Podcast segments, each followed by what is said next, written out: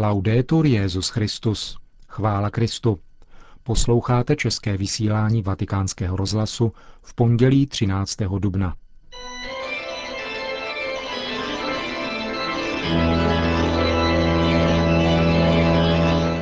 Církev a svět. Náš nedělní komentář. Připravil Milan Glázer.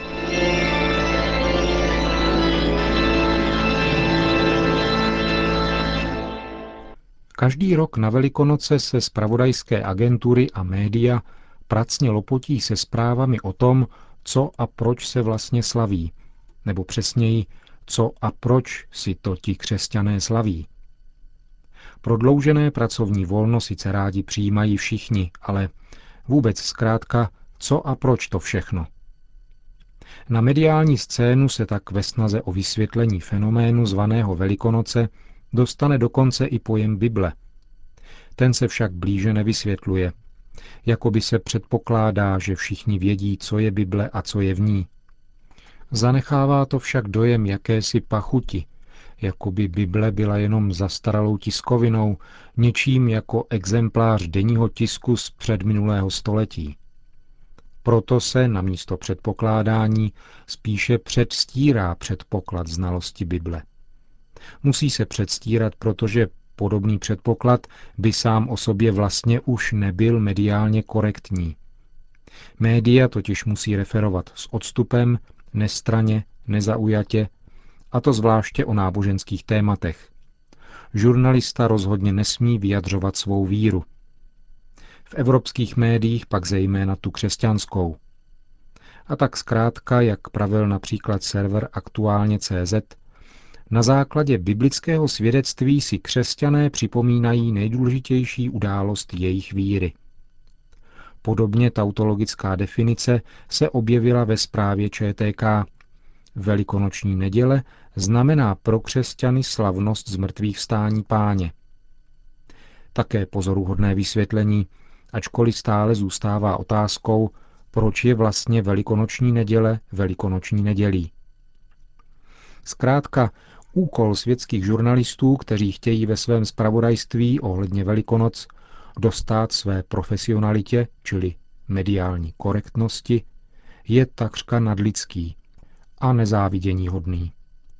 Je totiž vrcholně složité se o něco zajímat, ale zároveň se od toho distancovat. Něco říci, ale zároveň to zamlčet. Něco považovat za realitu a zároveň nikoli. Projevy mediální tvořivosti na toto téma vyvolávají u věřících křesťanů spíše poněkud útrpné úsměvy. A tak je tomu i při mnoha jiných příležitostech, kdy je jim nekřesťansky připomínána, ba objasňována jejich křesťanská identita. Bezradnost referujících žurnalistů je místy tak obrovská a očividná, že dává představu spíše o soucitu, jaký asi mohl pocitovat Ježíš při setkání se zástupy, které byly jako ovce bez pastýře. Vděčným tématem, ba jakýmsi záchranným kruhem, je proto pro média v této jejich lopotě zejména kritika církve, čímž je míněna jenom její hierarchie. Téměř nikdy přitom média nepostřehnou, že stádnost, masovost a bezduché omílání už dávno nejsou známkou příslušnosti k církvi, ale naopak. Spíše bezpečnou rozpoznávací známkou antipatie a nevraživosti vůči ní. Kdo se dnes k církvi hlásí, staví se totiž nejenom u nás, zcela evidentně na stranu menšiny a jde proti proudu. A snad právě z tohoto pocitu jakési převahy, nezakládající se ovšem na argumentech, ale na počtech, si hromadné sdělovací prostředky vyhrazují právo vznášet kritiku, která není nestraná. Ano, v církvi lze přece jasně dohlédnout chyby a mezery, které svědčí o spozdilosti této instituce a které navíc přece tak silně protiřečí tomu, co sám Ježíš učil. Ano, v tom budou určitě mnozí zajedno. Avšak zbývá maličká otázka. Kdože to vlastně kdysi něco učil? A dále, jak vlastně víme, kdo a co někdy někde vůbec učil? Odkud, že se vzala Bible? Jediné skutečné vysvětlení faktu nepřetržitého zvěstování či hlásání křesťanské víry je totiž právě onen překvapivý fakt Ježíšova zmrtvých vstání. Tato historická událost interpeluje svědomí každého člověka. Nejprve žen, které nalezly prázdný hrob. A ačkoliv svědectví žen tehdejší židovská společnost nepřijímala jako platné, dospěla interpelace z mrtvých vstání právě jejich prostřednictvím k apoštolům, kteří se sami přesvědčili, a od nich přes jejich nástupce až k nám. Skříšený Kristus je tím, kdo vytváří společenství věřících, tedy církev. A všechny tak zve k sobě, aby prohlédli. Plnost reality je totiž člověku přístupná jedině skrze Kristovo vzkříšení, jež očišťuje naše svědomí od mrtvých skutků, jak praví Petr, skála církve, tedy od podjatých, nepoctivých a špatných úmyslů, slov i skutků. O zmrtvých stání nelze hovořit nezaujatě, protože k němu došlo historicky. To znamená, ať už tomu někdo věří nebo nevěří. Církev věří ve vzkříšení právě takto. A to ne ve vzkříšení někoho neznámého, ale ve vzkříšení původce a dovršitele naší víry, Ježíše Krista. Uvěřit je možné. Skoro jako by byl Bůh brán na milost, ale v zápětí se ukáže, že omilostněn byl dávno předtím ten, kdo uvěřil.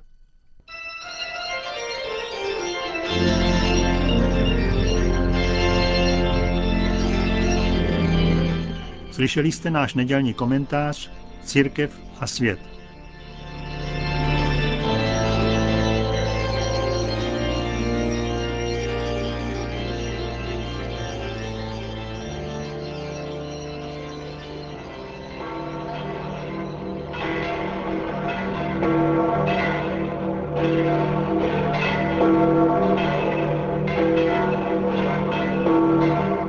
Svatý otec jako obvykle o velikonocích odjel již v neděli odpoledne do papežské rezidence v Castel Gandolfo, kde také dnes pronesl tradiční polední promluvu, po níž následovala modlitba Raduj se nebes královno, jak je zvykem během celé velikonoční doby.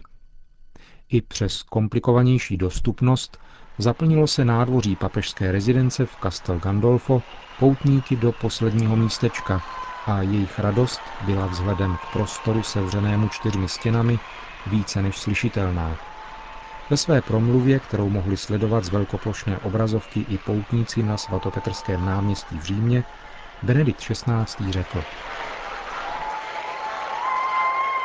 Cari fratelli e sorelle, Drazí bratři a sestry, in questi giorni pasquali sentiremo risuonare spesso le parole di Gesù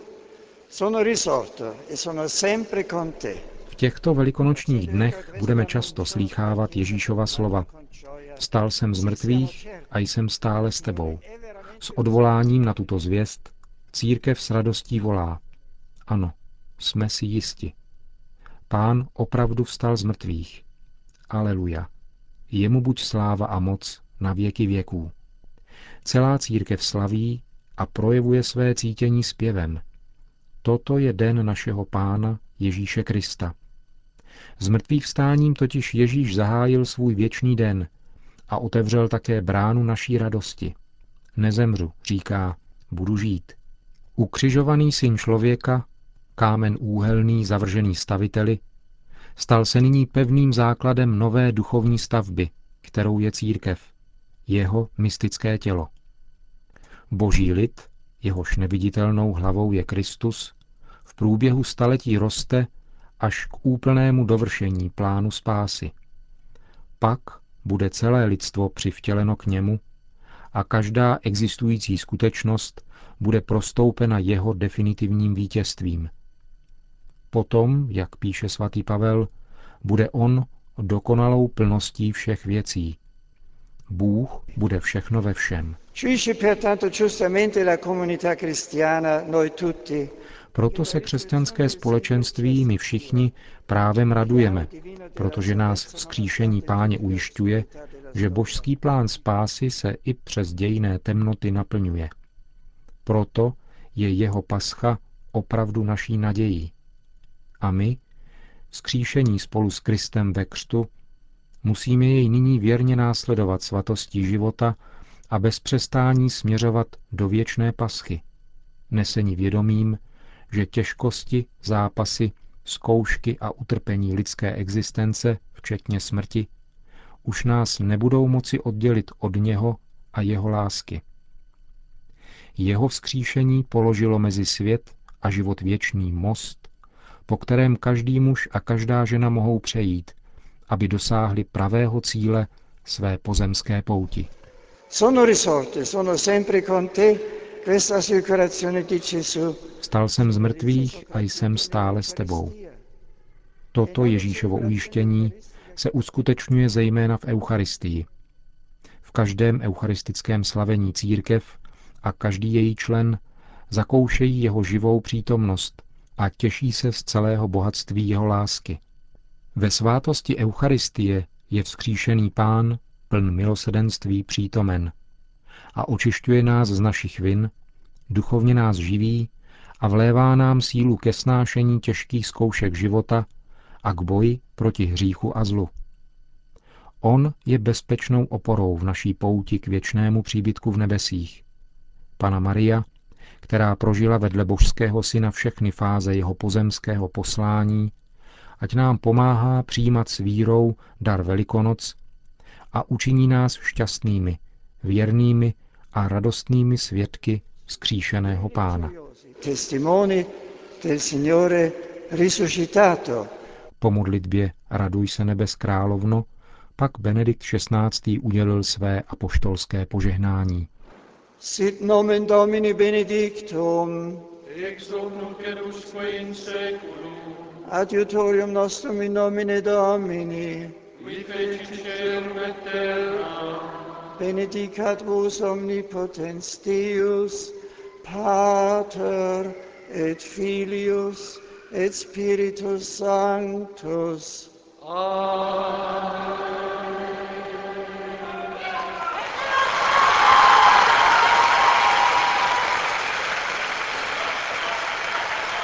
Končíme české vysílání vatikánského rozhlasu. Chvála Kristu, laudetur Jezus Christus.